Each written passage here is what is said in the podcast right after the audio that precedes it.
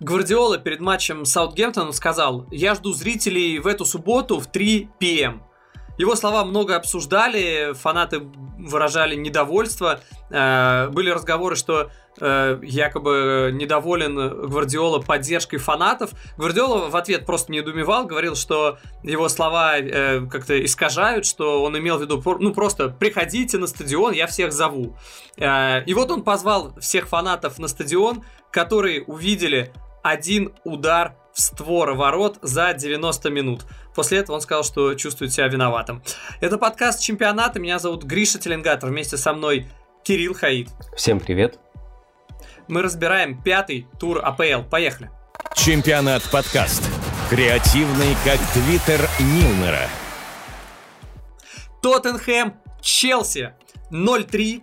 Э, по первому тайму было не так однозначно, как это закончилось в итоге. Там был э, отличный момент у Сона, фактически один на один выходил, не реализовал. А если такое не реализовывать с Челси, то, собственно, с Челси нечего ловить, потому что команда очень мало пропускает. И сколько там, шести турах этого, э, в шести матчах этого сезона, да, еще один матч Лиги Чемпионов, они пропустили лишь один гол от Ливерпуля. В общем-то, все. Так что э, вот так вот матч был. Э, я читал на чемпионате, там вышла как такая статья интересная, называется, э, там чуть ли не в заголовке было, что игру Тухель перевернул одной заменой. О, кстати, это же твоя статья, как неожиданно. Кирилл, расскажи, пожалуйста, как Тухель перевернул игру одной заменой? Ну, кстати, во-первых, хорошо, что об этом заговорил, потому что я-то ошибся. Ну, то есть как, понимаешь, О, я Кирилл, писал... нехорошо. Да, да, нехорошо. Я же писал прямо совершенно, ну, как бы вот фактически сразу же по ходу матча, то есть я делал наброски какие-то, пока смотрел игру, и потом почти мгновенно их расписал и быстро отдал статью. То есть нет, там нет ошибки, все правильно, замена перевернула игру, но в целом все было как-то глубже и интереснее, потому что мне Челси по итогу нравится даже понравился даже э, до этой замены. То есть, как они по ходу первого тайма они трансформировались, тоже было круто. Но начать я бы, наверное, хотел с комплиментов Тоттенхэма, потому что Тоттенхэм очень приятно удивил. И, и зачем же? Слушай, ну, во-первых, составом. То есть э, нам мы в, в прошлом выпуске шутили, что а Мауриньо как бы себя исчерпал, а пора нового тренера искать, что это безнадежное поражение, что это трусость, что это неубедительные победы. Ну и вот тебе, пожалуйста, Ndembele в старте, а Алли, Хейберг, Ndembele, супер атакующая линия полузащиты, да? И то есть ты не можешь играть с э, таким составом в низкий блок и в автобус. И Тоттенхэм и не пытался они очень ну, продуманно решили разрушить игру Челси высоким прессингом, просто сломать им владение. И Челси был абсолютно не готов. Там в первые пять минут счет по ударам 4-0 в пользу Тоттенхэма. То есть они просто разрывали их в начале. Именно за счет этого высокого прессинга, когда каждый с каждым это молодец и Шпириту Санту, он подготовил, он, собственно, готовился под Челси, и он придумал офигенный рабочий план, который, в принципе, не в его духе, потому что он вообще не из прессингующих тренеров, а тут, ну, вот, вот так. А и это первое. Отличный план, который работал первые пять минут. Отличный план, который работал первый тайм. Просто как бы а. Челси потом адаптировался, уже стал чуть-чуть маунт спускаться ниже. Потом а, я еще скажу про Лукаку. Великолепный совершенно матч с точки зрения подсветить его роль. Потому что когда вот Челси выживал в первые 20 минут и все было трудно, это именно за счет Лукаку они немножко отжали, так сказать, Тоттенхэм, отжали этот прессинг и смогли вздохнуть спокойнее. А вот. Но вернусь к Эшпириту Санту, а еще он, например, поменял местами Кейна и Сона. И это тоже очень точечное решение, очень разумное под Челси, потому что э, Кейн смещается в глубину и создает как раз численное большинство в полузащите. А Сон, это самый быстрый игрок Тоттенхэма, оказывается против самого возрастного у Челси, против Тиаго Силы слушай, ну отлично же все, и это действительно работало. То есть, ну, на мой взгляд, это однозначно лучший матч Тоттенхэма в этом сезоне, и, ну, наверное, один из лучших первых таймов за там, календарный год.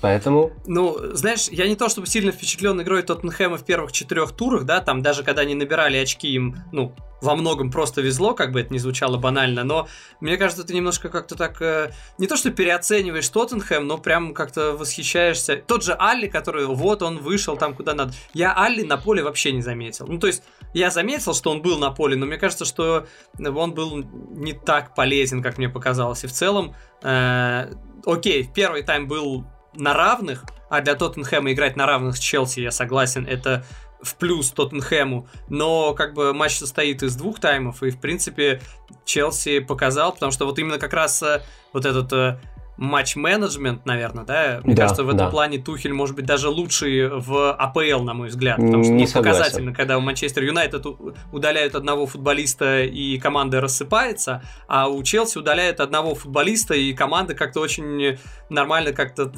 скукоживается, обороняется, отбивается, но главное, что отбивается. То есть раз, видно раз за счет чего, как и почему. Мы как-то хаотично заговорили, я не согласен, что он лучший в АПЛ. Вот я конкретно глядя вот на этот матч, несколько раз думал, черт, да он же лучший в мире. Абсолютно. Вот Тухель сейчас, наверное, лучший тренер в мире, причем я считаю, что по реакции по ходу матча, наверное, с отрывом. Ну, Подожди, правда. а почему тогда не согласен? Если ну, он лучший в мире, то он и лучший в АПЛ. Ну окей, но я имею в виду, что я хотел повысить градус пафоса просто. Я понял, хорошо. А смотри, он же все-таки изначально это такой фанат Гвардиолы и ученик Гвардиолы, и бесконечный прессинг и бесконечное владение мячом. И мне кажется, его очень подкорректировал, эм, вот, подкорректировала работа в Париже. Потому что там у тебя Неймар, там Бапе, ты не очень попрессингуешь с ними, и тебе нужно как-то выкручиваться, да, и бесконечно находить компромиссы. И он, грубо говоря, сейчас сочетает это как помесь Гвардиолы и Зидана. То есть он как бы у него есть э, идеи очень мощные по владению, по позиционным атакам, по прессингу, но при этом он может адаптироваться ко всему. Это невероятно как бы, крутое качество, которое совершенно другому типу тренера вообще присуще. То есть у него супер идеи, но он как бы на них не зациклен. И вот мы это увидели, то есть почему Тоттенхэму комплименты, потому что Челси вообще мощь. И эм, просто непонятно, что с ними делать в принципе а Тоттенхэм 45 минут справлялся.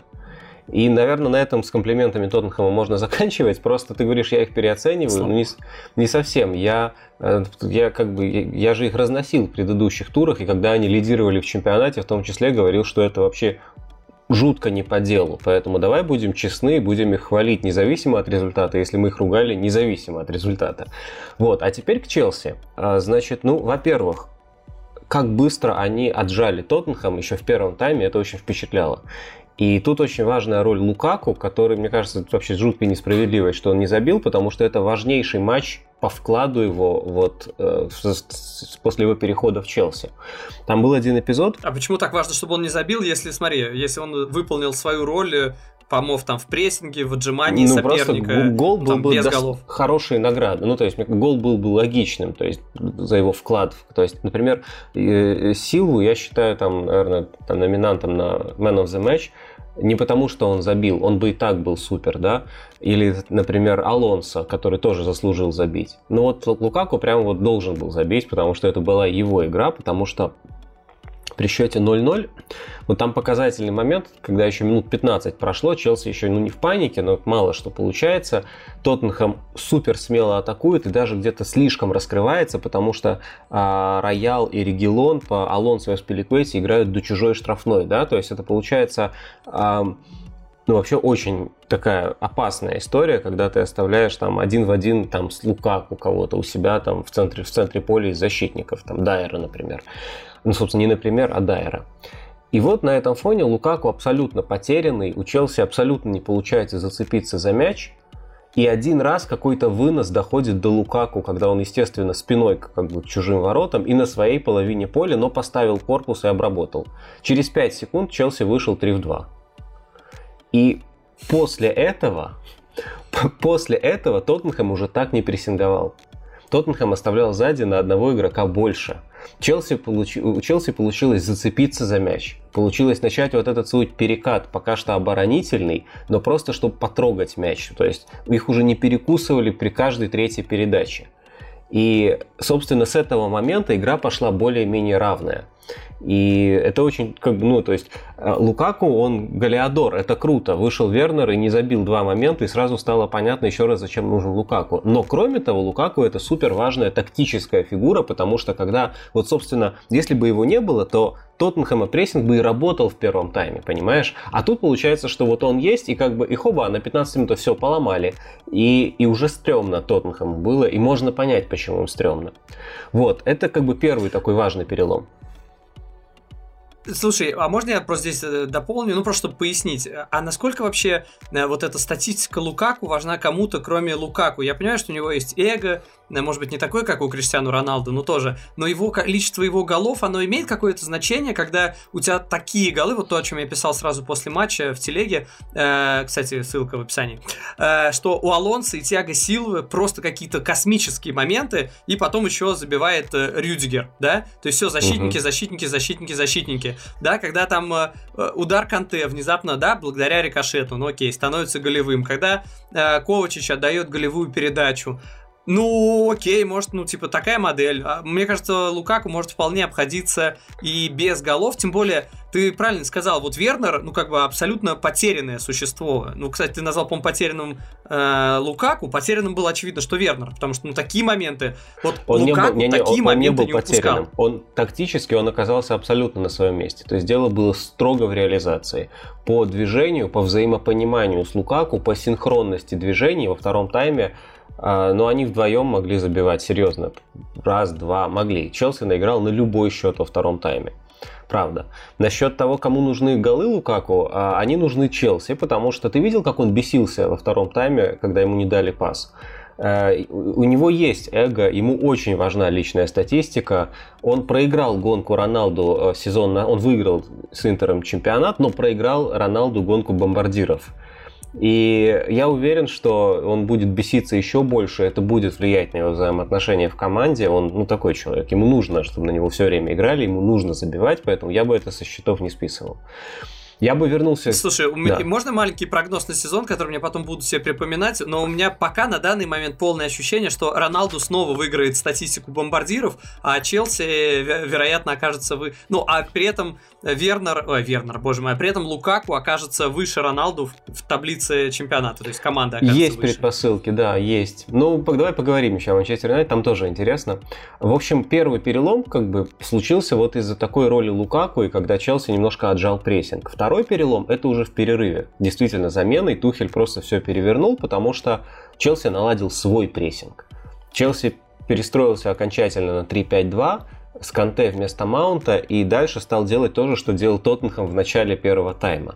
Потому что... Э, 3, Вообще 5... в этом плане, э, да. за, извини, извини, просто забавно получается, мы столько об этом говорили, что вот две позиции, на нее там три или четыре футболиста, но основные три, Сауля мы не берем, это Ковачич, Канте и Ковачич. Вот он говорит, я бы хотел иметь в составе двух, говорил Тухель, а тут я вот, ну, не помню, это может быть чуть ли не впервые при Тухеле что сразу все три вышли одновременно. Просто поправь меня. Но я не помню, чтобы у Тухеля сразу Ковачич, я Канте помню, и Жоржиньо играли вместе. Я не помню, когда такое было, но в целом это очень интересно. И а, как бы Канте не был, допустим, опорником в этой тройке. Он играл как раз в прессинге очень высоко, они фактически разбирали соперников в линию. И, ну, я сказал, что делали то же, что Тоттенхэм в начале матча, потому что Лукаку и Хаверц оказались вдвоем против пары защитников, а Аспиликуэта и Алонсо шли до конца по фулбекам, по Регелону и Роялу. А тройка полузащитников Челси тоже играла с тройкой полузащитников э, Тоттенхэма один в один. То есть просто вот э, все то, что ломало игру Челси в первом тайме, стало ломать игру Тоттенхэму. Плюс они быстро забили, и на самом деле гол очень этот помог, потому что, ломая игру Тоттенхэма, они могли устроиться на 0-0 очень надолго. Но они забили, в общем, из ничего, это не была домашняя заготовка, это просто Тиаго Силва в чистую выиграл верховое единоборство у Дели Али. Вот как бы Дели Али не сориентировался по траектории мяча, не понял, когда нужно прыгать, а Тиаго Силва сориентировался, прыгнул вовремя, еще и попал хорошо, очень точно под штангу. Да, и сразу уже другой футбол, потому что после этого, это сразу во втором тайме случилось, можно врубать уже, то есть было несколько переломов, да, первый, вот второй в перерыве с заменой, а после первого гола Челси это сразу третий перелом. Потому что можно врубать режим контратак. А Челси в режиме контратак это самый мощный вариант Челси.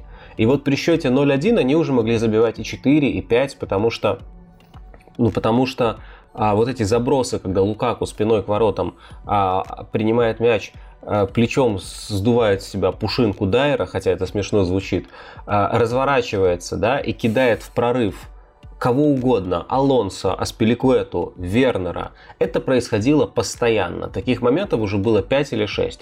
Вернер, конечно, должен был забивать, его Лукаку вывел один на один. Ковачич вышел один на один. Он не мог, может быть, сам забить, он затормозил этот момент, но он должен был пасовать на Лукаку, конечно. А Алонсо мог забивать. То есть множество было таких моментов, и вот это уже была мощь. Э, ты просто пока говорил про удар Тиаго Силвы, да, он помимо того, что он забил головой, у него был еще один момент, по-моему, тоже после углового, когда с другой только стороны, когда он тоже бил головой и из, там из-под перекладины где-то достал Илья Рис. И я просто смотрю, ну, Тиаго Силва, он по ощущениям, вот я на него смотрю, он не такой, что прям высокий-высокий. Я, ну, вот прогуглил сейчас пока 183 сантиметра. Ну, нормальный, такой, хороший да. возраст, но не, не то, Рост. что человек, который обязан выигрывать весь верх. Нет, там просто Алли плохо сориентировался при подаче. Ну, в принципе, ну, плюс, знаешь, слушай, если по, по, по всем опыт. таким компонентам начинает выигрывать одна команда, то вообще неудивительно, что как бы 3-0 с э, потенциальным там 6-0, да, потому что там, ну, ну просто там что-то космическое было у, у того же Алонса. Ну и Вернер. Да, и да, да, согласен. Алонсо вообще, ну, Алонсо по продвигающим пасам, по рывкам, по созданным моментам просто монстр в этой игре. То есть вот он и Лукаку. А XG все равно лучше у Вернера. Смешно. вышел, вышел острый нападающий, умеет открываться парень. Нет, на самом деле его рывки за спину, это действительно своего рода искусство. Просто, ну, ну жалко, ладно, проехали. Вот. Ну, еще, чтобы добить как бы тактически, то есть э, эм, это не было совершенно игрой на удержании при 1-0, при 2-0, и Рюдигер и Кристенсен играли невероятно смело, и фактически это было больше похоже на 1-6 3, наверное, потому что они постоянно были впереди и насыщали полузащиту и ставили этим в тупик, в общем-то, Тоттенхэм тоже. То есть Челси уже получал преимущество. 1-6-3, подожди, один это кто, получается, остается? Силва. Один? Силва. А, ага. а Кристенсен Вообще, и Рюдигер кстати, я считаю, что мяч. Силва да, я понял, что они поднимаются. Я считаю, что единственная ошибка, конечно, Тиаго Силвы, это то, что он э, тоже стал вот этот, покрасился в блондина, и, допустим, когда на поле, я понимаю, где э, Жоржиньо, а где Тиаго Силва, ну, потому что у них соответствующие места. Но, допустим, на угловом я их реально постоянно путал, потому что, ну, вот бегают такие крашеные, и реально тяжело. Не думают они о болельщиках, о зрителях. Ну вот, вот это, и конечно, Дели Али их тоже наверное, путал. крупнейшая ошибка Челси в этом матче. Да, да. Просто их, игроки Тоттенхэма тоже, видимо, путали, поэтому вот все так произошло. Ну, в целом, слушай, я не знаю, Смотри, ты помнишь, помнишь фильм а, вот этот вот с Хитом Леджером, а, где смешной такой фильм пародийный, где он играет а, оруженосца, который выдает себя за рыцаря, и там какие-то драмы, интриги, его пытаются какой-то подставить. А, «Легенда о рыцаре» это называлось, вот. Там еще, э, и, и, и, и там вот главный злодей смотрит на него на рыцарском турнире и говорит, как его остановить. И ему его приспешник, там, зловещего вида, говорит, когда он на коне и с копьем, никак. А, а чтобы его остановить, просто ну, бей его по голове, когда он спит. И, э, как бы, и вот это очень напоминает Челси. Я как-то все пытался во втором тайме понять, а что с ними делать, да, потому что, ну, в принципе, это при 0-0, как бы, это, ну, еще не выигранная ситуация, это только тактическое преимущество. Но им даже момент не нужен, они просто взяли и забили с углового защитника. И ты понимаешь, что, ну, как бы, ты, в общем, их можешь победить только если у них будет плохой день только если они сами не реализуют, только если они вот где-то ошибутся, там, не знаю, Жоржини не забьет пенальти или провалится в чем-то, да, то есть, а так, ну а как их победить? У них огромное сочетание индивидуального мастерства и гибкости. Ну, да, видимо, это нужен только Вестбром, как в прошлом сезоне, ни с того ни с сего внезапно остановил, а в других да, случаях да. это неудобный сценарий. Ры- неудобный рыцаря... сценарий, а Челси еще и не везет. Вот это хорошее сочетание, при котором. Не, ну, понимаешь, неудобный сценарий, да, это тоже его мало, как мы видели по удалению, чтобы даже Ливерпуль там не смог победить э, в меньшинстве. Э, просто я просто ты про рыцарей начал, я под впечатлением от. Ты не смотрел еще легенда о зеленом рыцаре? Там да, да. неотвратимость. Какой-то, какая-то жесть. Смерть, вот очень похоже как раз да, это реально жесть такая, но вот в этом плане, мне кажется, вот она больше подходит к Челси, как, э, знаешь, тема неотвратимости смерти с Челси. Вот Прикольно, она, да. То вполне. есть уже вроде Ч- все, Челси все это зеленый и рыцарь, так, и да? так, вот, а ничего. да. Который как бы в конце все равно Ну, придет. Да, да, да. Или ты, ты, ты сам к нему придешь. Хорошо, слушай, так, автоп. Мне кажется, Ковачи сейчас показывает лучший футбол своей жизни. Мы тут просто, у нас Ну, подкаст о мне кино кажется, и немножко начал- о футболе. Да, да, э, вечно ты со своим футболом, когда мы о кино говорим. Но на самом деле ты даже никак-то немножко запоздал, мне кажется, этой мыслью, нет? Ну, наверное, ну, ты Его между как ну, бы недельку, да? хвалили, знаешь, это и волнами. То хвалят э, Канте, то хвалят э, Жоржиньо. Вот, ну, Нет, просто Ковачич там, он, он забил тогда, но это был как бы яркий эпизод при в целом средней игре. А вот этот матч, он был просто топовейший, и он, а, ну, кстати, он по, там, по отборам и перехватам, он выполнял роль Канте во втором тайме, у него 5 отборов за тайм. И в том числе отбор на чужой, пе- перед чужой штрафной, который закончился голом Канте. То есть, ну, Но то есть, просто такая- Канте, он, он очень много отнимает за счет того, что он телепортируется. Это вообще нечестно, да, его надо да, да. дисквалифицировать, потому что он реально те- телепортируется с одного фланга на другой, с, с- там, с одного начала поля в другой. А Ковачич, он э, много отбирает, потому что человек просто человек подкат, человек э, борьба. Ну, окей, Канте тоже человек борьба, но Ковачич просто стелится в подкатах. Но он э, мимимишная он, борьба Мне кажется, живет такая, ради да. борьбы. Может быть, может быть. Но в Вот, целом, ну- я говорю, он в- вот выполнил задачу просто на максимуме. Вот Тоттенхэму такого, конечно, очень не хватало.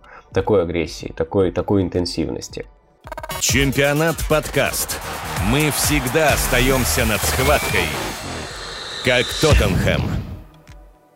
Вест Хэм, Манчестер Юнайтед. 1-2, мне кажется, самый эпичный матч этого тура, вообще, наверное, самый эпичный матч э, выходных в Европе. Но давай по- обо всем по порядку. Я вот перед матчем молился уже какой день, чтобы Санчо не было в основе, потому что, ну, я понимаю, там дорогостоящая покупка, может быть, позже он еще принесет много пользы, но пока либо он там не адаптировался, либо по каким-то другим причинам э, он, э, ну, даже менее полезен, чем Гринвуд. Э, И вот мне кажется, реально МЮ выпустил против Вестхэма, да, а мы понимаем, что Вестхэм это все-таки не Норвич, э, выпустил, мне кажется, прям сильнейший состав, э, я не знаю, мне кажется, оптимальный. Э, ну, если твой соперник не Норвич, да, когда можно ставить Пакба в опорную зону, э, тут как бы Вестхэм, тут Пакба нужно поставил слева. Э, окей, Фред Мактоминой, наверное, понятно, это базовая связка опорников, хотя понятно, что, может быть, это самое слабое звено э, в Манчестер Юнайтед, но как бы окей, они основные, значит, окей, они. Все, Роналду на острие, Бруну э, плеймейкер под нападающим, и, соответственно, причем с выдвижением вперед, иногда часто в штрафную, и, соответственно, Гринвуд, который, ну, просто показывает хороший футбол в этом сезоне, да и в конце прошлого сезона. Э, но, знаешь, пер- первые минут 25 меня вообще не впечатлил Манчестер Юнайтед. Просто Вест Хэм был лучше и создавал лучшие моменты. Э, Причем э, даже, в принципе, создавал, может быть, и Манчестер Юнайтед, особенно если брать вот это, то, что Магуайр на 17-й минуте фактически там, ну, подпривез. Он, конечно, не по центру, там, поля вот так вот свою штрафную голевую отдал, он ближе к угловому флажку, но просто потерять мяч в такой ситуации, это как бы, ну, прям плохо, когда это просто э, раскрытая команда и Манчестер Юнайтед в раскрытой ситуации, и ты теряешь мяч э, там где-то у штрафной, пускай сбоку, прям плохо. А вот потом, начиная минуты с 25 как-то вот э, пошло, там была штанга у Бруну, ну и дальше завертелось, завертелось как-то уже повеселее, что ли, да? Ну, голевых моментов было объективно немного, и та же штанга у Бруно, это скорее его мастерство, чем прям надо забивать в такой ситуации, да, то есть мне кажется, что, кстати, возвращаясь к составу, мне кажется, что вот это почти идеальный состав, но, наверное, все-таки Матич вместо Фреда. Потому что, да, Матич очень возрастной, но очень не хватает чистого опорника, который будет все время... Смотри, слишком неустойчивая структура, потому что э, не хватает двух точек. Не хватает центра нападения, поэтому не хватает глубины состава. И не хватает все время человека, который будет страховать дугу штрафной. То есть просто в центре опорной зоны. Кирилл, прости, вот ты когда говоришь, не хватает э, дугу опорной зоны страховать, я понимаю, о чем ты говоришь, а не хватает э, центра нападения, вот тут мог бы немножко пояснить, потому что я пока не ну, понял. Им не хватает глубины атаки. Не хватает э, вот просто поле становится меньше. Если у тебя когда... Роналду и Кавани, как тебе не хватает глубины атаки? Ну так играет же не Кавани, играет Роналду, а Роналду не будет стоять постоянно между двумя центральными защитниками, э, так чтобы они никуда от него не отходили. Кавани как раз будет так играть, и таким образом у тебя появляется а, все, больше... Я понял, ты имеешь в виду глубину атаки, э, да. глубину на поле, а не глубину скамейки. Все, все, Нет, у меня да, пазл да. сложился, Значит, прости. Плохо сказал. Глубину на поле сугубо. То есть, когда mm-hmm. Роналдо у тебя в центре нападения, он объективно будет проводить там меньше времени, чем Кавани, и поле будет меньше. Соответственно, у тебя меньше пространства, а Ронал, а Юнайтед вообще очень заточен на то, чтобы атаковать пространство. И в целом эта ситуация неблагоприятная, потому что ну, будет меньше моментов. Ну, просто с этим надо смириться, это невозможно исправить. Как бы, либо нужно ставить э, позиционный какой-то футбол сложный, который Сульшер пытается, пытается, но никак не, не получится у него. То есть есть разница между тем, как Кейн отходит в глубину, и тем, как Роналду отходит в глубину. Как Кейн отходит в глубину? Он а, меняется местами с, я не знаю, с кем, с, с кем там было, с Ndоmbele. Ndоmbele протащил мяч, Кейн оттащил, Домбеле увидел, что не с кем отыграться, там отдает фулбеку, а фулбек может дать на Кейна, потому что Кейн занимает правильную позицию в полузащите. А Роналду просто подходит к Пагба на расстоянии трех метров и обыгрывается с ним в касании.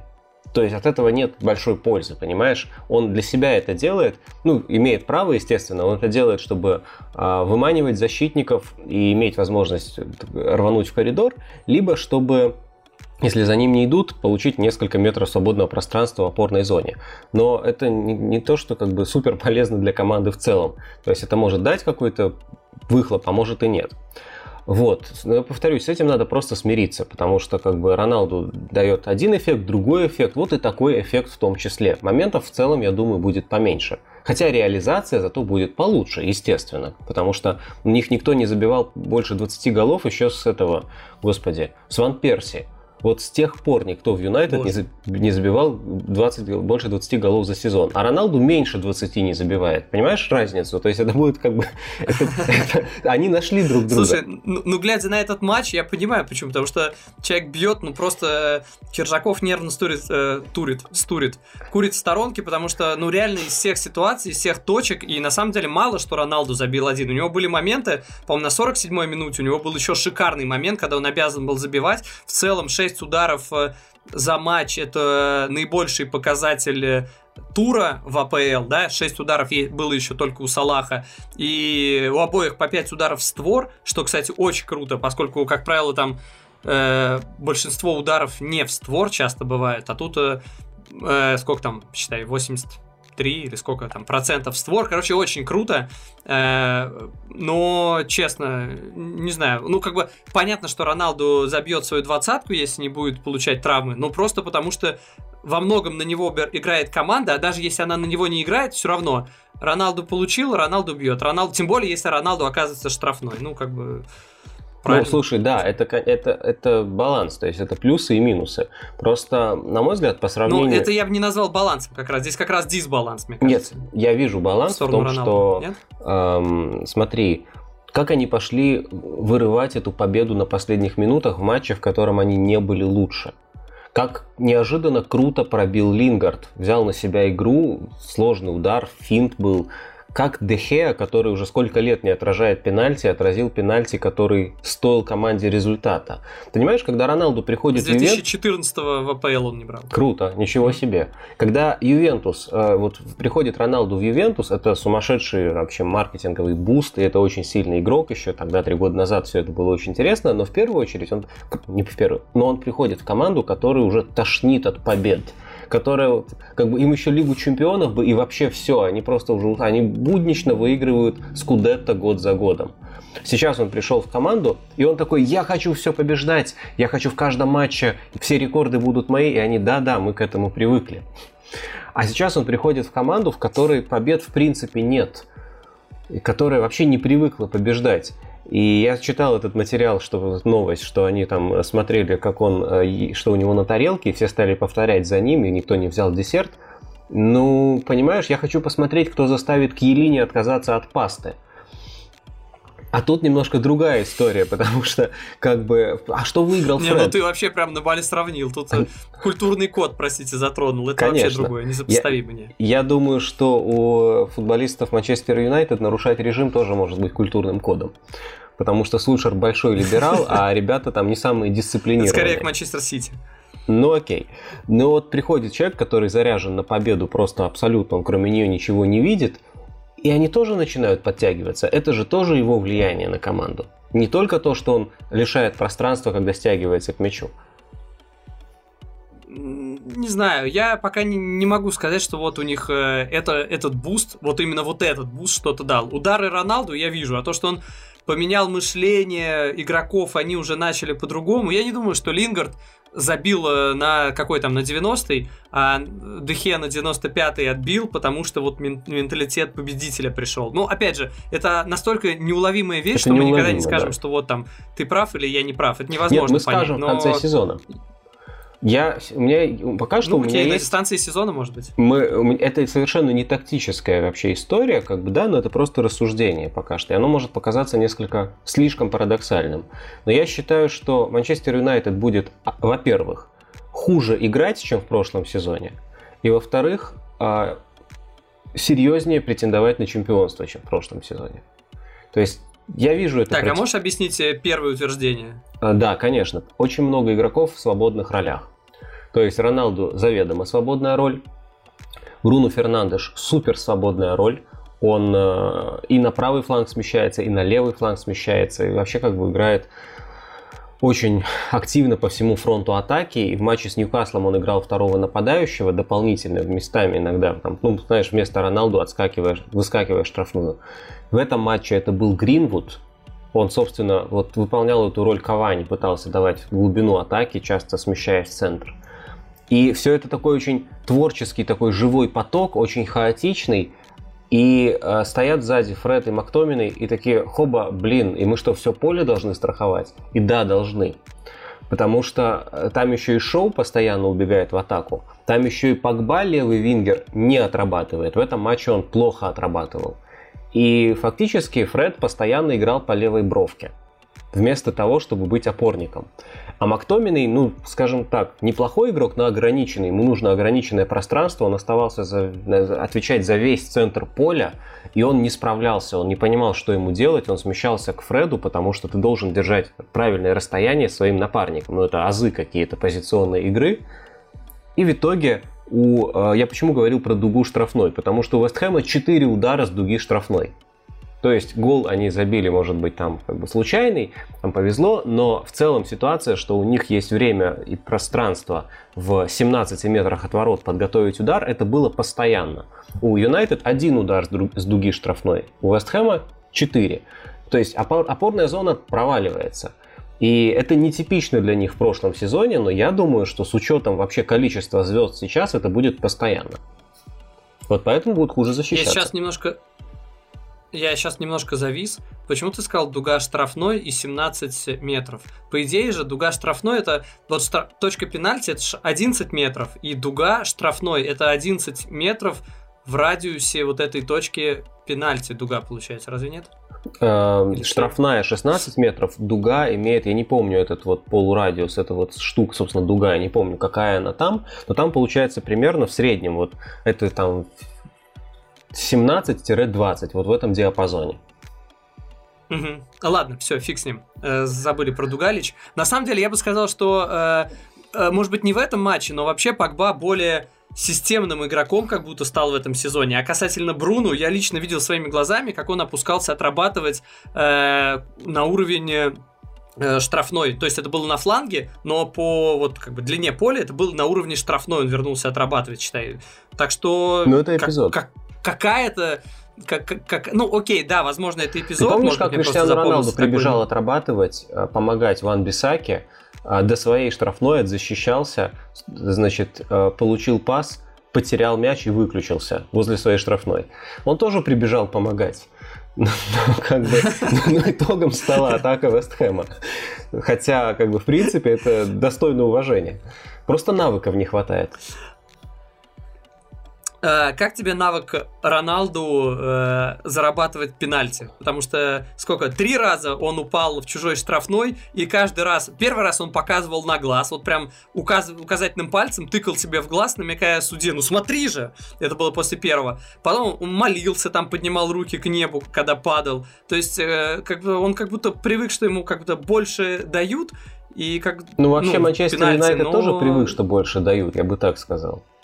Да, и вот как раз хотел сказать. А потом а все говорят, такой, что а это кто? Это в пользу Бруно? Манчестер Юнайтед вечно ставят пенальти. А тут наоборот, три пенальти в пользу Манчестер Юнайтед не дали, а потом в ключевой момент, в компенсированное время поставили пенальти в ворота Манчестер Юнайтед. Как-то это не канонично. Ну, я не буду слишком уж прям, знаешь, как-то переживать и говорить, боже мой, судейский заговор против Юнайтед. Я слишком хорошо помню, в частности, как э, в ворота Астон Виллы поставили пенальти за то, что Бруну наступил шипами на голень там кому-то кто-то из Астон не помню, Минкс. Легендарный момент. Да, поэтому бог с ним.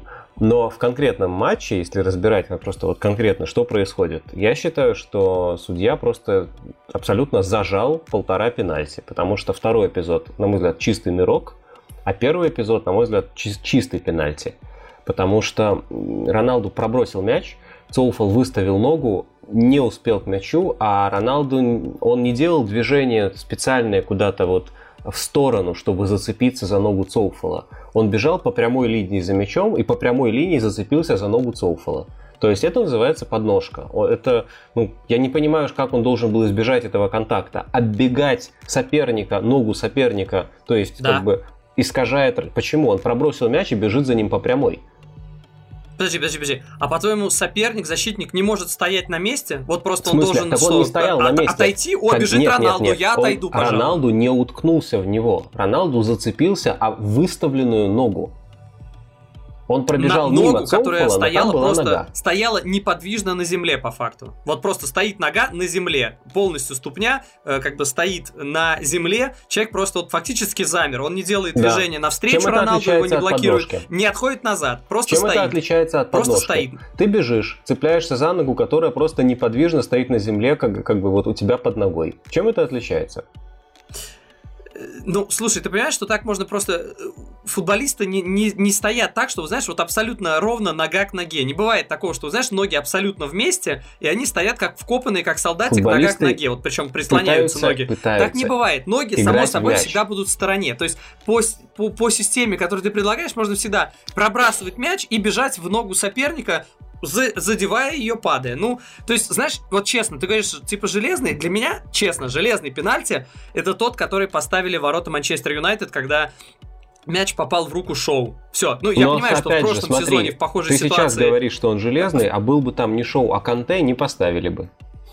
Ха-ха. Да, я как раз хотел сказать, что Канте за такое же, да, когда Канте попали мяч в руку не дали, и Арсеналу тоже в прошлом сезоне не дали. Поэтому... Такой же пенальти, и это был бред. Но а сейчас рассудили правильно, просто здесь нужно учитывать, э, извини, договорю, просто здесь нужно учитывать, что правила изменились в межсезонье, и было объявлено, что теперь Э, ну, я сейчас касательно Роналду говорю, а не касательно попадания руки при простреле с фланга.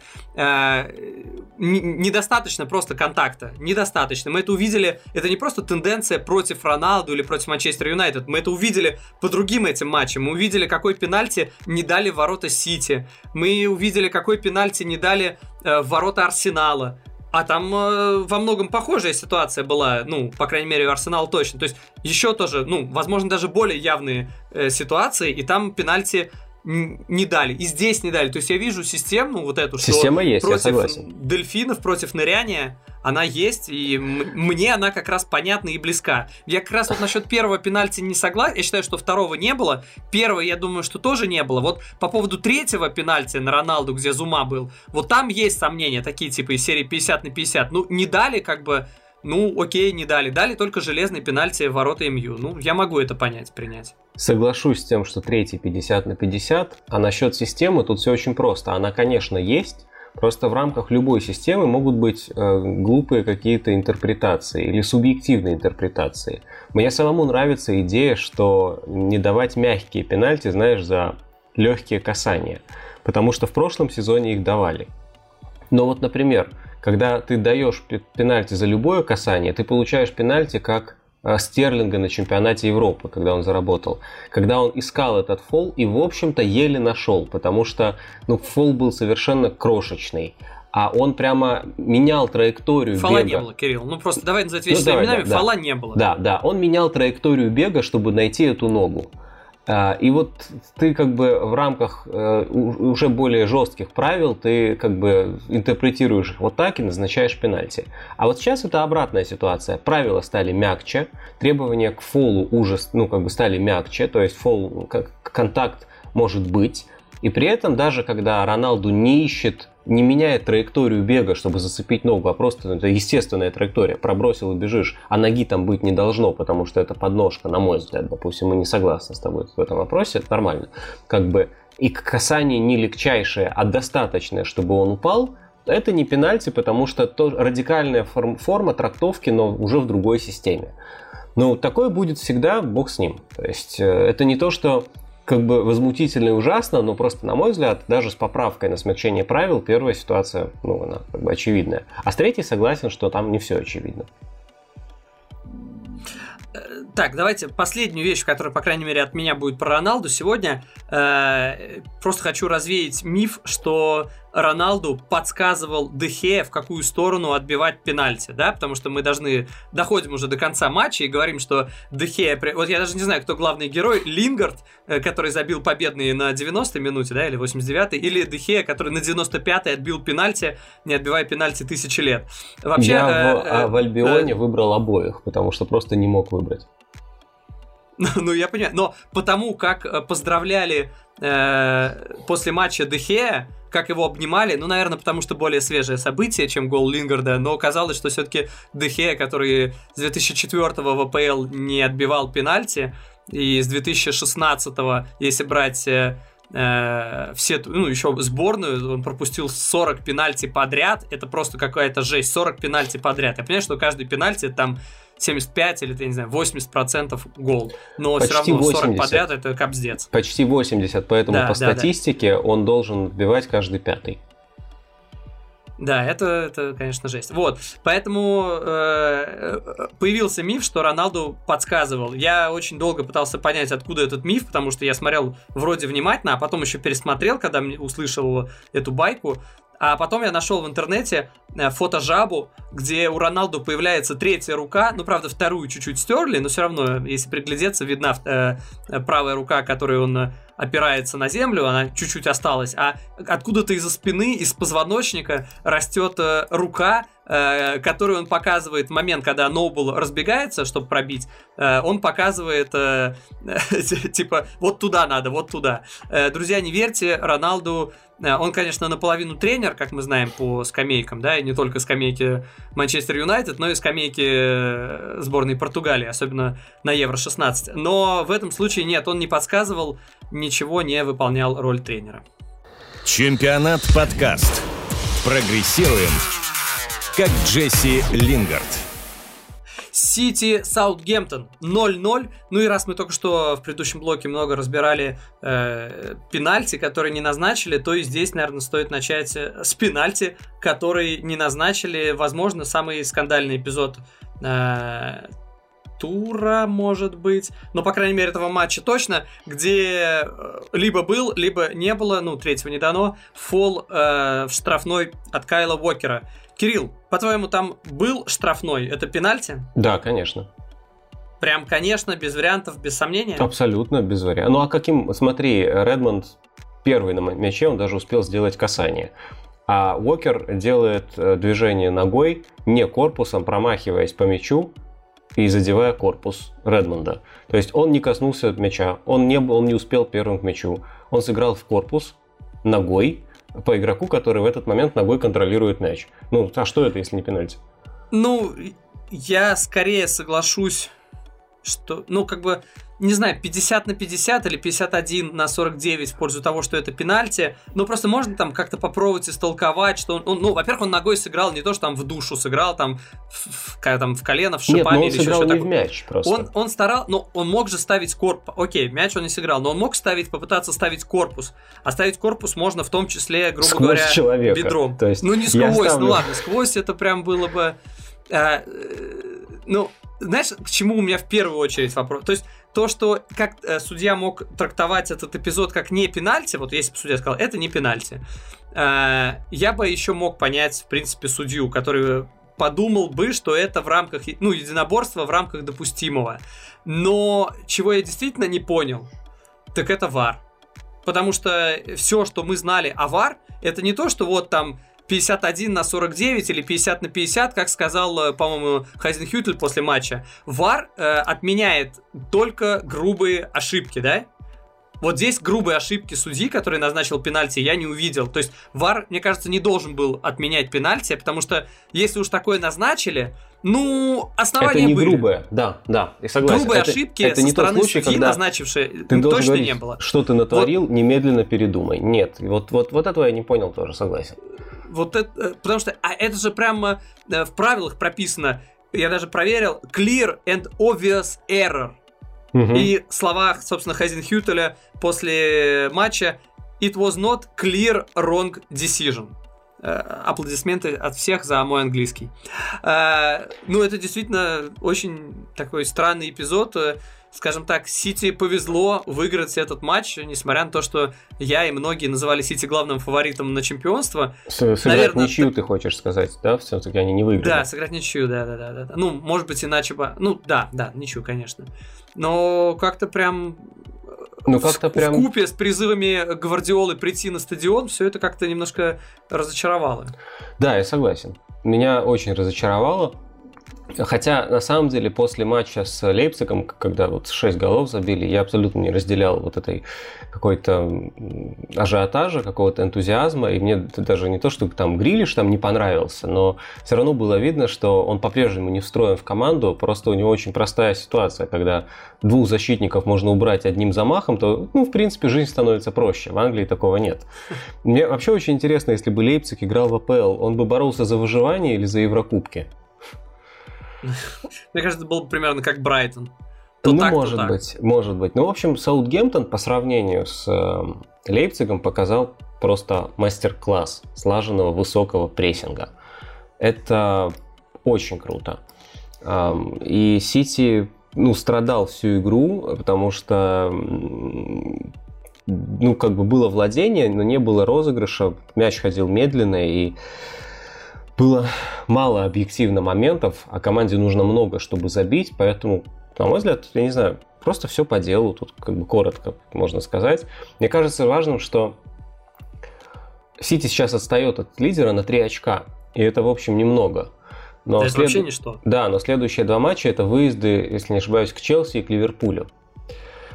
Да. И, и, и это делает ситуацию вот в целом очень интересной, потому что, ну, ты можешь, как бы, конечно, рассчитывать на что угодно, ты же Манчестер Сити, но если ты не выигрываешь дома у Саутгемптона, потому что он хорошо прессингует, то чего ты ждешь тогда от выездов к Челси и Ливерпулю? А, ну и Пари Сен-Жермен. Три выезда подряд. Челси, ПСЖ и Ливерпуль. Я считаю, Ну что... так все матчи. ПСЖ самый, ну как бы, а, а вот самый простой соперник из всех, потому что это единственная команда, которая не будет слаженно прессинговать. Челси затеребит их просто прессингом. Как бы Какое Ливер- слово ты под- подобрал? Затеребит. Ну да, ну, как бы долго искал. Ливер- Ливерпуль, соответственно, тоже. И, в общем, все понятно, да, как бы это будет такой супер Саутгемптон в отношении против плана на игру, в плане вот, противодействия, как они будут играть. Если их Саутгемптон сдержал, то страшно подумать, что, что будет там. Плюс Ну слушай, смотри, сдержал, а до этого там э, сколько у них там постоянно они выигрывали, забивая по 5, по 6 мячей. Ну, то есть, ну, э, матч на матч не приходится. Нет, то есть всегда бывает приходится. в сезоне у каждой команды свой Саутгемптон. Ну, Норвич и Арсенал – это команды, которые не могут слаженно прессинговать. Норвич – это А Лейпциг? такой Лейпциг. а Саутгемптон нет. То есть Саутгемптон команда не зацикленная на высоком прессинге, в отличие от Норвича или Лейпцига. То есть тут очень важно, да, наверное, об этом нужно поговорить, в чем вообще разница. Вот а, Лейпциг, каждый идет один в один, и хоть ты сдохни.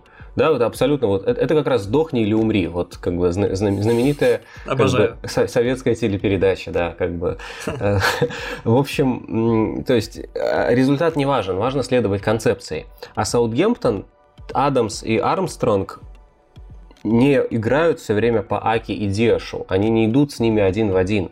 Они просто перекрывают линии передачи в полузащиту. Они там тусят все время в атаке, но вместо того, чтобы не давать защитникам пасоваться и все время пытаться отобрать мяч, они просто следят, чтобы мяч оставался у центральных защитников, а отдать им было некому. Они перекрывают линии паса, они мешают Фернандиньо и так далее. И получается, что Саутгемптон, во-первых, это прессинг не прямо вот супер высокий блок, а стык высокого и среднего блока.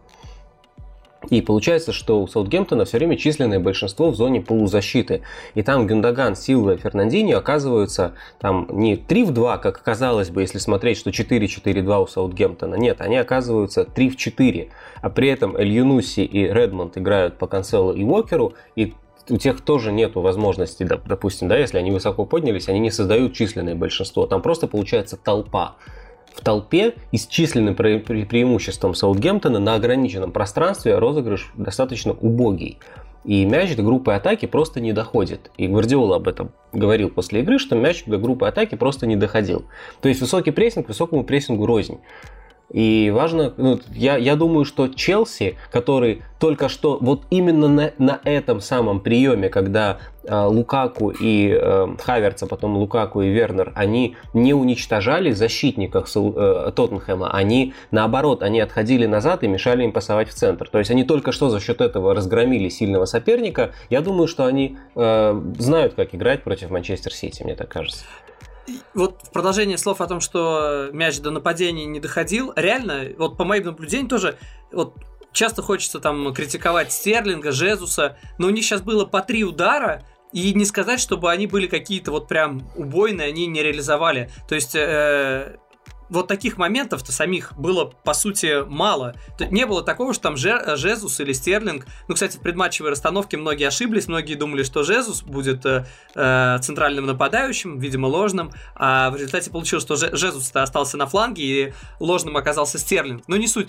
У них не было таких моментов, как, знаешь, у Вернера, да, который вышел один на один несколько раз, и непонятно что, растерялся, как-то вот непонятно, что случилось. Нет. Да. Э, просто вот моментов нет. То, что мы не привыкли, то, что всегда было у Сити, вот уж то-что, а вот моментов у Сити считается миллион, и так было всегда. Но именно в этом матче моментов у Сити не было. И я бы здесь отметил, знаешь что, нехватку, наверное, кого? так это Дебрёйне, потому что человек э, в первом тайме я видел только, как камера выхватила сидящим на трибуне, на скамейке, и он грыз пальцы. А, нехорошо грызть пальцы.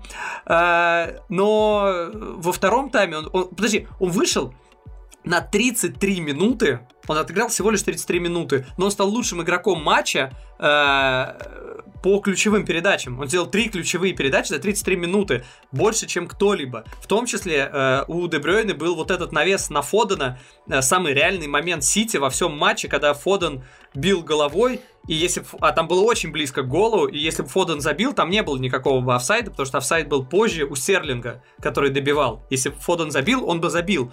Поэтому как-то хочется, вот сейчас матчи, говоришь, неплохие намечаются, ну вот, может быть, пора Дебрёйн это как-то включить Флюгагехаймер, вот этот, как-то его активировать. Согласен, согласен. Ну и действительно, как бы скорее даже меня вот с точки зрения результата волнует, а, как бы отрыв-то не вырос до 9 очков от первого места, потому что такое уже просто будет трудно отыграть. Поэтому... Сейчас все вспомнят в комментариях про прошлый сезон. Ну, в прошлый сезон э, другой совершенно, потому что в прошлом сезоне не было э, сметающего все Челси. И в прошлом сезоне развалился Ливерпуль. Я, честно говоря, по-прежнему чуть-чуть сомневаюсь в Ливерпуле, потому что мне кажется, что команда живет в состоянии подвига уже пару лет, и как бы состав э, показывает просто абсолютный свой максимум и прыгает выше головы, ну и может быть это просто фактор клопа, может это будет и дальше, я не, не суть. Подожди, подожди, подожди. Может быть, перейдем тогда к следующему блоку с Ливерпулем? Да, как вариант. Подкаст чемпионата. Подстраиваемся под соперников, но не под счет. Ливерпуль, Кристал Пэлас. 3-0. Э, на флангах э, у Ливерпуля внезапно, ну как внезапно, но тем не менее, оказались Милнер и Цимикас. Ну, Цимикас, ладно, окей, понятно, он уже играл, но просто когда ты привык к Тренту и Робертсону, а тут Милнер и Цимикас, ну, добрый вечер. Э, зато тройка полузащитников лично меня порадовала. Я, по-моему, давно говорил, что я этого очень жду, когда будет э, с первых минут э, Тиаго, Фабиньо и Хендерсон. Соответственно, Хендерсон, я так понимаю, играл чуть выше.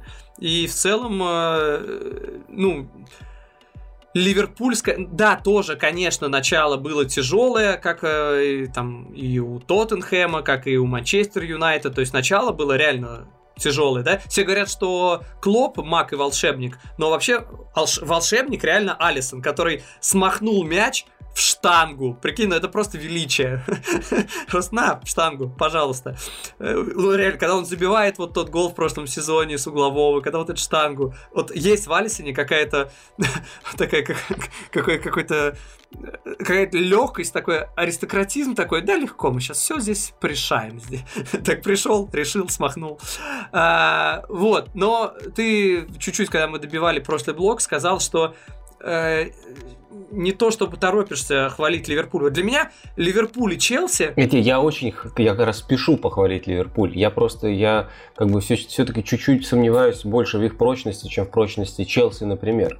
Вот, почему ты сомневаешься больше в прочности Ливерпуля, чем Челси? Поскольку для меня, и это не потому, что у них у обоих по 13 очков, у Манчестера тоже 13 очков, но вот прочности Манчестера я пока не вижу, да, потому что там плохой матч, тут повезло, отскочили, то есть, ну, нету такой прочности. Ливерпуль же э, и Челси, кажется, ну, достаточно синонимичными да, по силе согласен. и по силе прочности. Почему согласен. у тебя Ливерпуль ну, менее? Смотри, давай, давай по-другому. По-другому говорить, потому что мне вообще не хочется сейчас говорить, что плохое про Ливерпуль. Мне вообще нравятся такие матчи, когда вроде бы все по делу, но есть нюанс. Да, то есть тут тоже вроде бы все по делу, полное доминирование, тотально вообще просто разорвали, наиграли на, на разгром, разгромили, но есть нюанс. Все голы только после угловых. Ну и что, это хорошо или плохо? Ну так это совпало. В следующий раз Нет, это, это, это разовая история. Это говорит всего лишь о том, что у Ливерпуля и с угловыми все в порядке. Они прекрасно забивают после стандартов. Кстати, первый гол это прямо ну, прямо комбинация. То есть они как бы это, это, это задумка, наработка с тренировок. Потому что никто не ожидал, как вообще как бы, ну, мяч полетел в зону, где не было никого в момент подачи. Вот. А, ну, ну, не суть. В общем, а, поэтому про Ливерпуль не хочется сейчас говорить чего плохого. Наоборот, давай как бы начнем как, как бы с хорошего, потому что причин много. Просто не хочется при этом быть избитым и говорить, ой, ты знаешь, у них такой прессинг, у них такой прессинг. Это как-то глупо, да, будет? Так, да, давай попробуем похвалить Ливерпуль, не используя слово прессинг. Вот это сверхзадача на этот подкаст. Но они, смотри, как бы мне кажется, что прессинг это их стихия, да, то есть... Э, поздравляю, Кирилл, ты уже в первом предложении не справился. Нет, я веду к этому. То есть это достаточно легко этого не делать, не замечать, так же, как можно не замечать воздух. То есть ты же не задумываешься время о том, ой, я дышу, м, хорошо, свежий воздух, ой, ветерок подул. Нет, ты я, об этом не думаешь. Ты просто как бы это происходит механический процесс. Вот Ливерпуль существует все время в этом механическом процессе. И когда они в форме, то по сути ты даже не задумываешься о там, источнике моментов, за счет чего они создают моменты и так далее. Они создают просто потому, что мяч постоянно оказывается они, вернее, всегда оказываются там, где мяч, всегда в численном большинстве, соперник всегда не успевает. Вот это просто такое вот стечение обстоятельств, которое не является стечением обстоятельств, а является следствием работы Клопа и его штаба. И вот это матч это было просто по полной программе, потому что потому что Кристал Пэлас как будто все время был в меньшинстве, потому что они все время были реально в меньшинстве в зоне мяча, потому что Ливерпуль все время выигрывает отскоки, и складывается впечатление, что им все время везет на отскоки. Это не так, им не везет на отскоки, они лучше а, реагируют, у них выше концентрация, у них выше интенсивность, они делают больше рывков, они, понимаешь, они просто все время оказываются первыми. И ты даже не обращаешь внимания, что вообще-то весь их розыгрыш, он достаточно однообразный. Он нацелен на то, чтобы создать численное большинство на фланге, разыграть это большинство, и чтобы свободный игрок смог подготовить подачу. Они, по сути, весь розыгрыш, все позиционные атаки сводят к подачам. Но даже критиковать их за это не получается, потому что насколько изобретательно они ведут этот, блин, розыгрыш. То есть, да, пусть все кончится подачей, но очень подготовленной, очень нацеленной, потому что э, они могут 40 секунд создавать численное большинство на фланге с помощью треугольников, которыми Исари бы гордился. А, но ведь это же есть футбол ну, как бы вот то, что ты описываешь, как то, что тренеры говорят, что все вот эти тактические построения, схемы, вообще все это бла-бла-бла, все это только делается ради того, чтобы создать свободную зону, что весь футбол они воспринимают как пространство, и как бы понятно, что любой футболист, если у него есть мяч в ногах, он может этот мяч бежать и мячик тащить за собой, ну вот перед собой и пинать его идти вперед. Это может каждый футболист, поэтому смысл вообще всего, что делают тренеры, это создание ситуации, где футболист оказывается с мячом на пространстве и может этот мяч э, вести вперед. Вот, ну как бы все. Да, но я имею в виду, что цель всего этого у Ливерпуля является именно навес. И как бы с одной стороны, ну это типа примитивщина, а с другой стороны, черт, как это работает? 32 навеса они сделали в этом матче. Очень много. Ну, то есть, это навес каждые три минуты, это дофига на самом деле. То есть, они все время владели мячом, они все время нацеленно подавали. чуть-чуть владел мячом. Да. Ну, да, да, да. Да, да. Ну это, и, это соответственно, Ливерпуль. это Ливерпуль.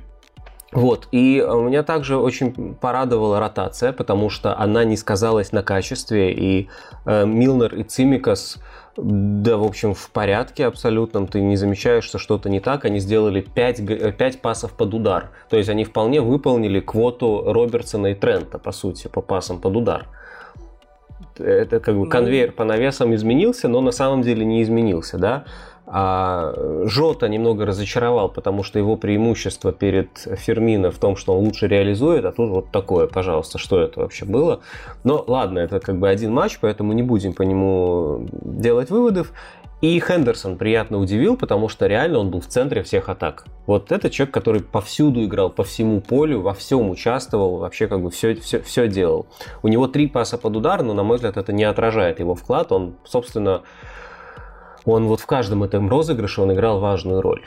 Вот. Ну вот а... поэтому меня и удивляло, когда э, Клоп предпочитал Эллиота, как бы он там, кому-то он первый матч понравился, мне нет, кому-то последующие матчи понравились, но просто реально, мне кажется, во многом заслуга того, что они быстрее, а по факту то, что ты говоришь, они там больше рывков, они там больше нацелен, создают э, численное преимущество, просто ощущение, что они быстрее, и в том числе во многом благодаря Хендерсону и этой полузащите, именно этой тройке полузащитников, и в этом плане, кстати, уже начинает, э, как бы, что если может напрягать, то вечная ливерпульская проблема это травмы, причем которые вот точечно, если в прошлом году это там началось больше центра защиты, хотя и с центром поля тоже были проблемы, то сейчас э, это центр полузащиты в первую очередь, потому что вот мы видим травма Эллиота тяжелая, вот мы видим, что Тьяго меняют из-за травмы, да, там вроде бы, пока там Клоп после матча говорил, что не то чтобы серьезно, но тенденция такая, ну, настораживающая, конечно. Ну да. И э, я теперь вернусь к тому, с чего начал. Э, то есть, если смотреть в моменте, то, конечно, Ливерпуль наряду с Челси это мощь и очевиднейший претендент на титул. А, и как бы меня это даже меня не то, что смущает что-то, мне просто есть некоторые опасения, связанные с тем, что, смотри, у каждой все равно команды есть цикл. И цикл, когда она на пике, и есть какой-то естественный спад. И спад прошлогодний был скорее связан, мне кажется, с э, травмами критичных игроков, чем с тем, что там просто команда была выжата. А ведь у Челси цикл только начался. Да, они выиграли Лигу чемпионов, но по сути команда сейчас на взлете, потому что к ним только пришел Лукаку, и они, скажем так, только осваивают бюджет возможностей, которые он им дает, да? А у Ливерпуля бюджет освоен уже досуха, им просто больше нечего осваивать. Вот уже Эллиота Клоп нашел, и тот травмировался, Эллиот. Поэтому уже Цимикас стал основным и там фигачит кон- с конвейера эти передачи. Слушай, По... меня каждый раз передергивает, когда я вижу Ориги на поле. Ну вот честно. Ну да, понимаю. А, а, а ведь это как бы оказалось в матче Лиги Чемпионов, да, вполне себе боевая единица. То ну, есть... Окей. Ну окей. Ну, как сказать, ну, учебная единица. В общем, эм, именно поэтому, то есть, как бы, это не то, что даже сомнение, но просто мне кажется, что Ливерпуль, он, он, он уже, как бы, мы все знаем, что они могут придумать. То есть, как бы, ну, до какой степени гениален Клоп, если он дальше, то есть, он, как бы, вот просто продлит э, цикл пика этой команды на еще сезон. Это будет невероятно. А если это будет с Челси, это не будет ничего невероятного. Наоборот, мы скорее ждем, что так и будет. Если там м, Тухель со всеми не разругается, то мы ждем, что Челси вот сейчас это пиковый Челси, который должен всех сносить примерно весь сезон. Ну, знаешь, я про, про, про Ливерпуль у меня просто по этому матчу есть несколько таких точечных впечатлений. Вот одно из них я просто написал в там канале, на меня накинулись. Ты, ты бы мог, э, ты бы стал снимать футболку, если бы ты был футболистом, э, забив гол. Вот просто мне интересно, многие... Ну, смотря какой, смотря когда. Ну, это был бы нормальный гол, не победный, э, просто против Кристал Пэлас. Не финал Лиги Чемпионов и даже не чемпионат мира. Ну, окей. Э, в 1-8 Лиги Чемпионов скорее да, понятно. Если гол даже пятый, но это какой-то, не знаю, мой личный двухсотый, и я побил какой-то рекорд, то неважно против кого и когда и какой он по счету, тогда да. Если я там вернулся после травмы и долго не играл, и я мазал три матча подряд, а потом забил там пятый гол или четвертый или Норвичу, то да, конечно. То есть вопрос личной значимости момента же. Ну, просто у Салаха этого не... Во-первых, у, у Салаха почти каждый гол становится, ну, там, либо рекордным, либо еще каким-то. Но здесь он даже таким не был. Вот даже предыдущий гол был его рекордным, поскольку он забил Э, предыдущий мяч, не вот последний, а предыдущий до этого, он стал сотом э, для него в АПЛ, а у, на тот момент он стал вообще вторым Э, африканцем в АПЛ, который забил 100 голов, потому что лидер среди африканцев по голам в АПЛ Дидье Драгба, у него 104, и вот сейчас э, у Салаха было 100, и вот сейчас стало 101. 101, когда он снял футболку. Теперь еще и у Мане стошка. Э, чувствую, оба побьют, догонят Драгба в этом сезоне. Ну, не суть. То есть я просто когда написал в комментариях было, что э, два основные, две основные, типа, Гриш, ты что, с ума сошел? Это же эмоции и как бы объяснение, да? Ты получаешь желтую карточку на ровном месте ни за что, хотя снятая футболка тебе не дает ничего. Э, и был, был еще аргумент, что это, конечно, Гриш, ты что, не в курсе, это фэнтези дает минус одно очко тебе, но я не играю в фэнтези, но теперь буду знать, спасибо. И был еще аргумент, что, эй, ну, особенно там девушки тоже писали, что, ну, если у человека такой, такой торс, такое тело, такие кубики, то это просто просто преступление скрывать под футболкой. Как э, мило. Просто то будет обидно, среди если... подписчиков есть девушки. Прикольно. Ну, да, это редкость, Обычно спортивный, есть, да. да. Часть, спортивный паблик это 99% мужская аудитория. Допустим, у меня ну, в YouTube-канале у меня 97. Да, да, да, вроде того. Ну, просто будет обидно, если потом мы из-за желтой карточки получаемые вот, вот так. Это вообще на самом деле не только Салах касается, это вообще все. Вот мое непонимание касается всех, кто в относительно безобидных ситуациях, ну да, хороший гол, но как бы, по сути, он убил интригу, окей, согласен, сделал счет 2-0, но не то, что прям все, надо просто против Кристал Пэлас, пятый тур, Слушай, снимаем футболку, ура, а победа. Как ну зачем Роналду пропускать матч потом? свои голы? Что? Как Роналду празднует свои голы? Как будто он выиграл межгалактический чемпионат мира. Ну да. Ты понимаешь, Это то есть круче я праздновал не... только Инзаги, по-моему. я могу не одобрять, э, что получил Салах желтую карточку на ровном месте, но меня подкупает его заряженность. Это очень важно. То есть по нему видно, как он голоден. Он забил, то есть, не знаю, какой миллион, миллионный гол. Он, значит, забил гол, который там ничего не решает. Это второй гол матч, в котором Ливерпуль разрывает соперника, но восторг как будто в первый раз. Так отлично, он заряжен, он очень голоден. Это тоже некоторый как бы показатель прочности, какой-то залог вообще как бы того, что у них все в порядке. Умеешь ты перевернуть все в, в позитивную сторону, да, что заработал желтую на ровном месте, это хорошо. Ладно, Кирилл, ладно.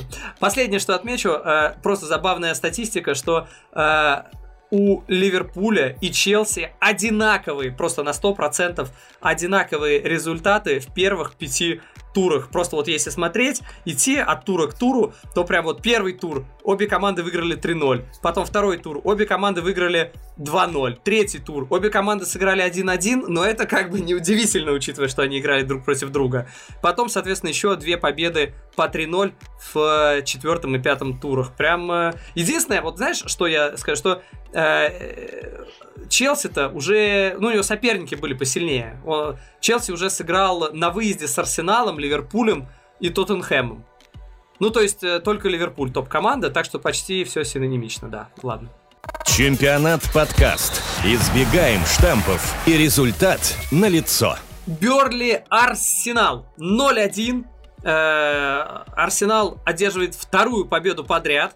Э, вообще, на самом деле, во многом этот матч сводился к тому, что особо вменяемого футбола осмысленного нету у обеих команд.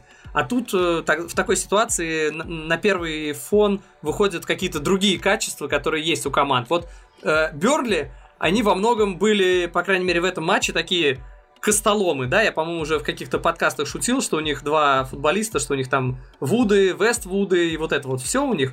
И когда Хотя сам, вот самое лицо такое, вот самое такое дуболомистое, э, просто человеку не хватает только топора и хижины в лесу. Э, это Барнс. Просто вот... Э, и вот, вот этот Барнс, когда он, кажется, с метро, он такой дал пощечину, ну, заехал не локтем, а ладонью.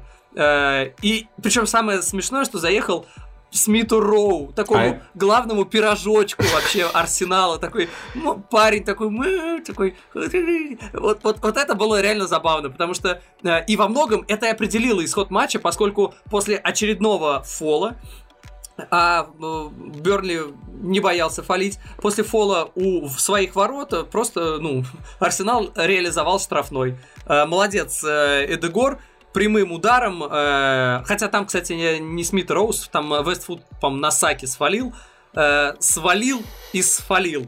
Но, как бы, вот они, как бы, просто, когда нет игры, вот такие качества. Максимально логично, что единственный гол был со штрафного, вот, ну, по моим наблюдениям.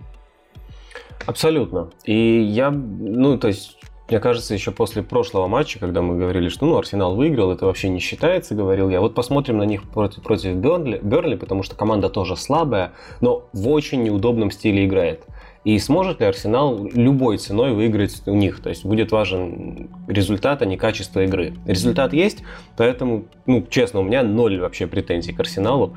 Команда слабая, команда строится, а Берли очень неудобный соперник. И они на самом деле не во всем справились, так, ну, так-то.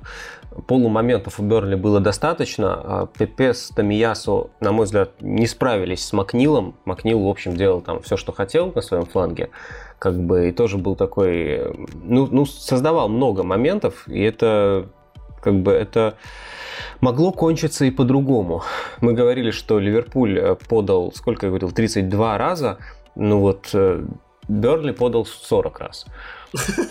Кто больше? Ну да, по, по меркам Артеты подачи равны доминированию. То есть Берли доминировал тогда. Как, Ой-ой-ой, да, ну да, ты опасные да. вещи сейчас говоришь. Да, э, конечно. Слушай, на самом деле мои э, претензии к Арсеналу, они, хотя, ну, они есть, несмотря на победу, они есть. Они не к Тамиясу с Пепе.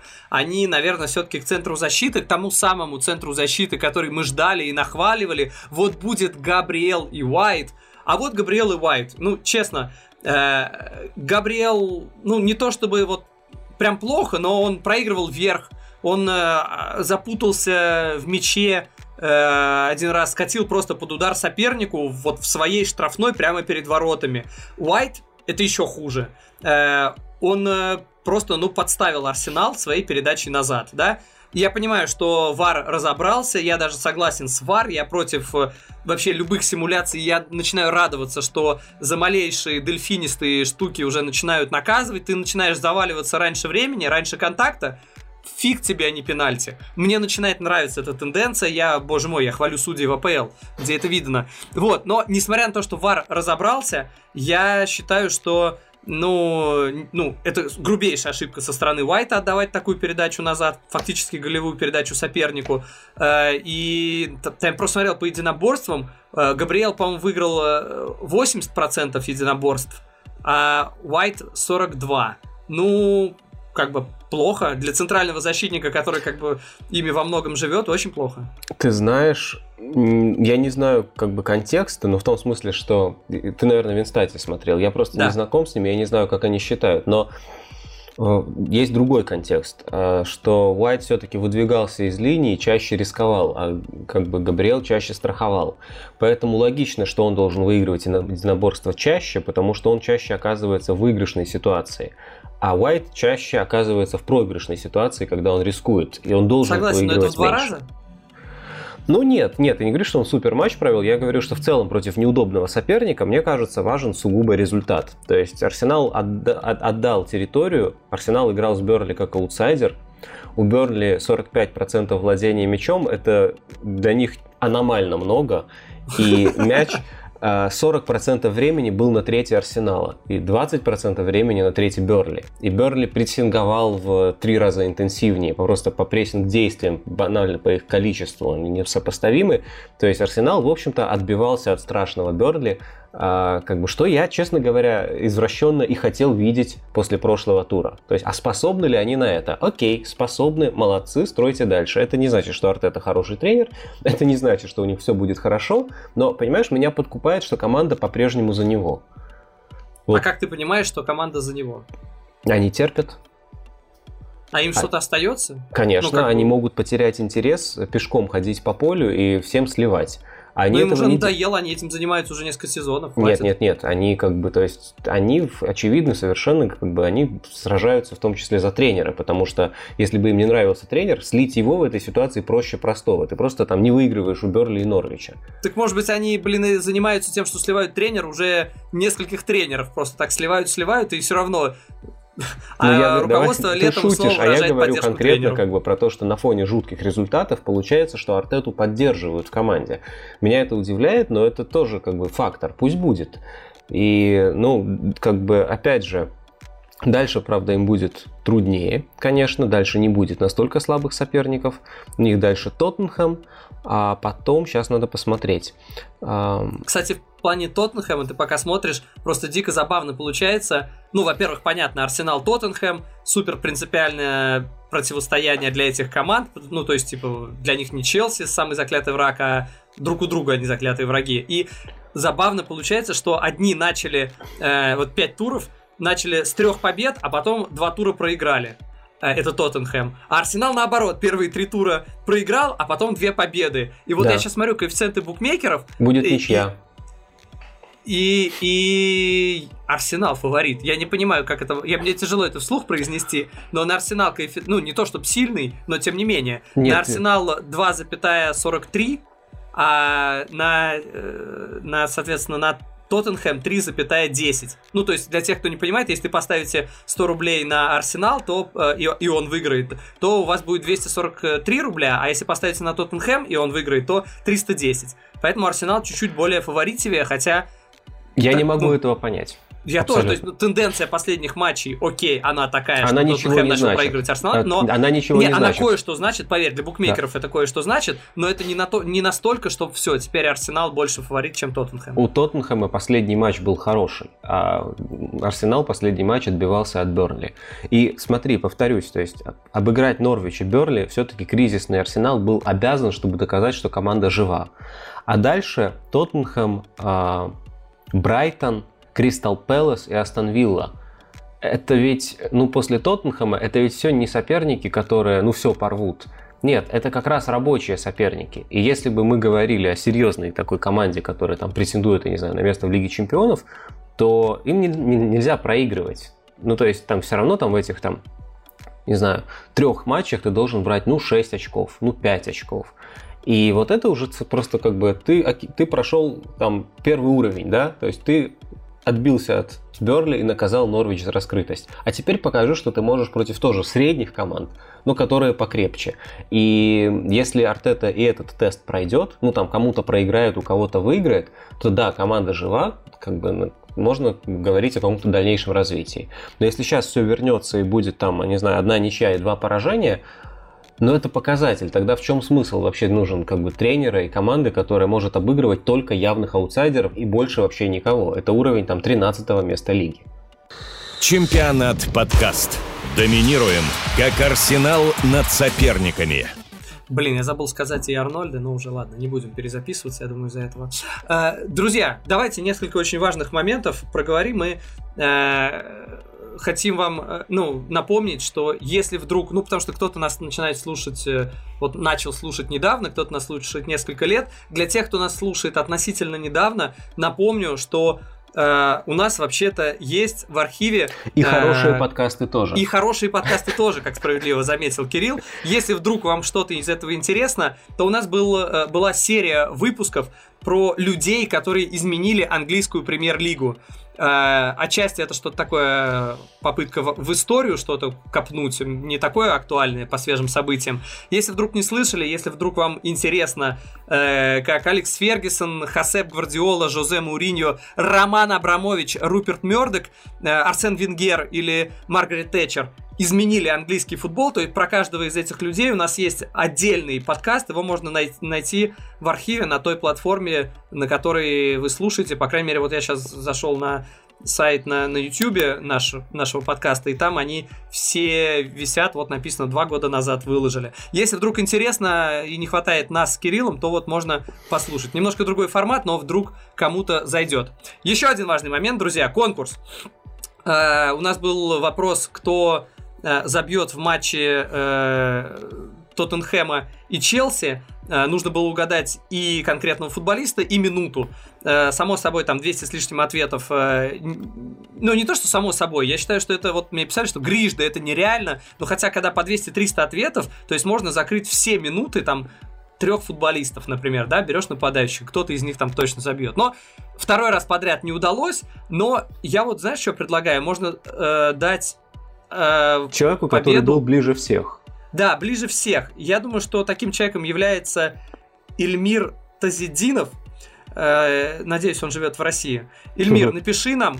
Э, объясняю, почему Ильмир. Во-первых, единственный, кто назвал Канте. Правда, он сказал, что Канте забьет на 66-й минуте, написал, а в реальности Канте забил на 57-й. Ну, подумай, на, на самом деле ошибся. это невероятно круто, потому что угадать гол, что это будет именно Канте, только еще круче было бы, если бы Кепа забил, наверное.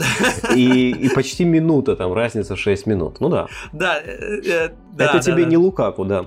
9 минут разница, да. Но еще, кстати, люди отгадали э, и Рюдигера, и Тиаго Силу. Были такие, кто круто, писали, круто. несколько людей написали Рюдигера, но как бы они писали там 74 минута и раньше а он забил на 92-й. То есть э, больше отрыв, да, минимум больше, 18. Тиагу Силву написал один человек 90 плюс. Друзья, никогда не пишите 90 плюс, потому что засчитываться будет только э, точностью правильный ответ. 90 плюс это непонятно, 90 плюс 1 или 90 плюс 7. Ну, то есть, ну, не пишите. Ой, не придирайся. Если бы Силва забил на 96 а мы бы написали 90 плюс, то, конечно, это было бы круче всего. То есть мы бы ему отдали, а не человек, который написал Канте конечно, 66. Конечно, конечно.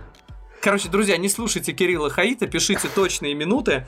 А мы, Эльмир, если ты слушаешь нас, то напиши нам, мне, меня можно найти э, кстати, о том, как меня найти. Э, слушайте, вот, вот хорошо подвел, вот подвел. Да, это гениально, да. Во-первых, э, слушайте Кирилла, у него телеграм-канал называется Диего Семенович, а YouTube канал называется, чуть не сказал Кирилл Хаитович, YouTube канал называется Кирилл Хаид. А меня можно найти в телеграм-канале One Piece э, там ссылочка в описании. И, кстати, у Гриши в Телеграме вы найдете а, в последние дни, да, в постах за последние дни внезапно Фернандиньо. Я не буду раскрывать а, подробности, скажу только, что Фернандиньо настоящий, вот, а ссылка на этот пост тоже в описании. Да, да, спасибо, спасибо, спасибо. Да, можно же давать ссылки на конкретный пост, а не на канал. Э, Техника, Справедливо. Да, технологии. Чего там да. мы достигли как вид, люди? Вот в этом я пока не уверен. А, друзья, про конкурс нужно, кстати, добить. Э, давайте последний, я думаю, раз проведем еще этот конкурс. Э, и я думаю, что лучший матч здесь Челси-Манчестер Сити. Ну, очевидно. Только к закрепленным комментариям, да, на этот раз мы его сразу повесим, э, только в закрепленном комментарии в YouTube нужно писать свои ответы. Просто фамилия и минута точная минута нужна, и все жульничества мы отслеживаем. Оставлять можно только один вариант ответов, и когда матч Исправлять начался... Остав... нельзя. Исправлять нельзя, когда матч начался, э, писать варианты ответов нельзя и, и так далее. Э, вот, так что в целом вот так. Смотрите чемпионат Англии на Око Спорт. При желании можно еще смотреть там какую-то там Испанию. Ну, так себе, конечно, турнир, чемпионат Испании, но можно смотреть э, его, МЛС, единоборство, вот это вот все, если вам тоже интересно. Но главное, конечно, Англия, как вы понимаете. Должны прощаться, да? Да, мы должны прощаться. Ладно, в этом потоке пиара как бы затеряется, но всем пока. Всем пока и бог вам рефери.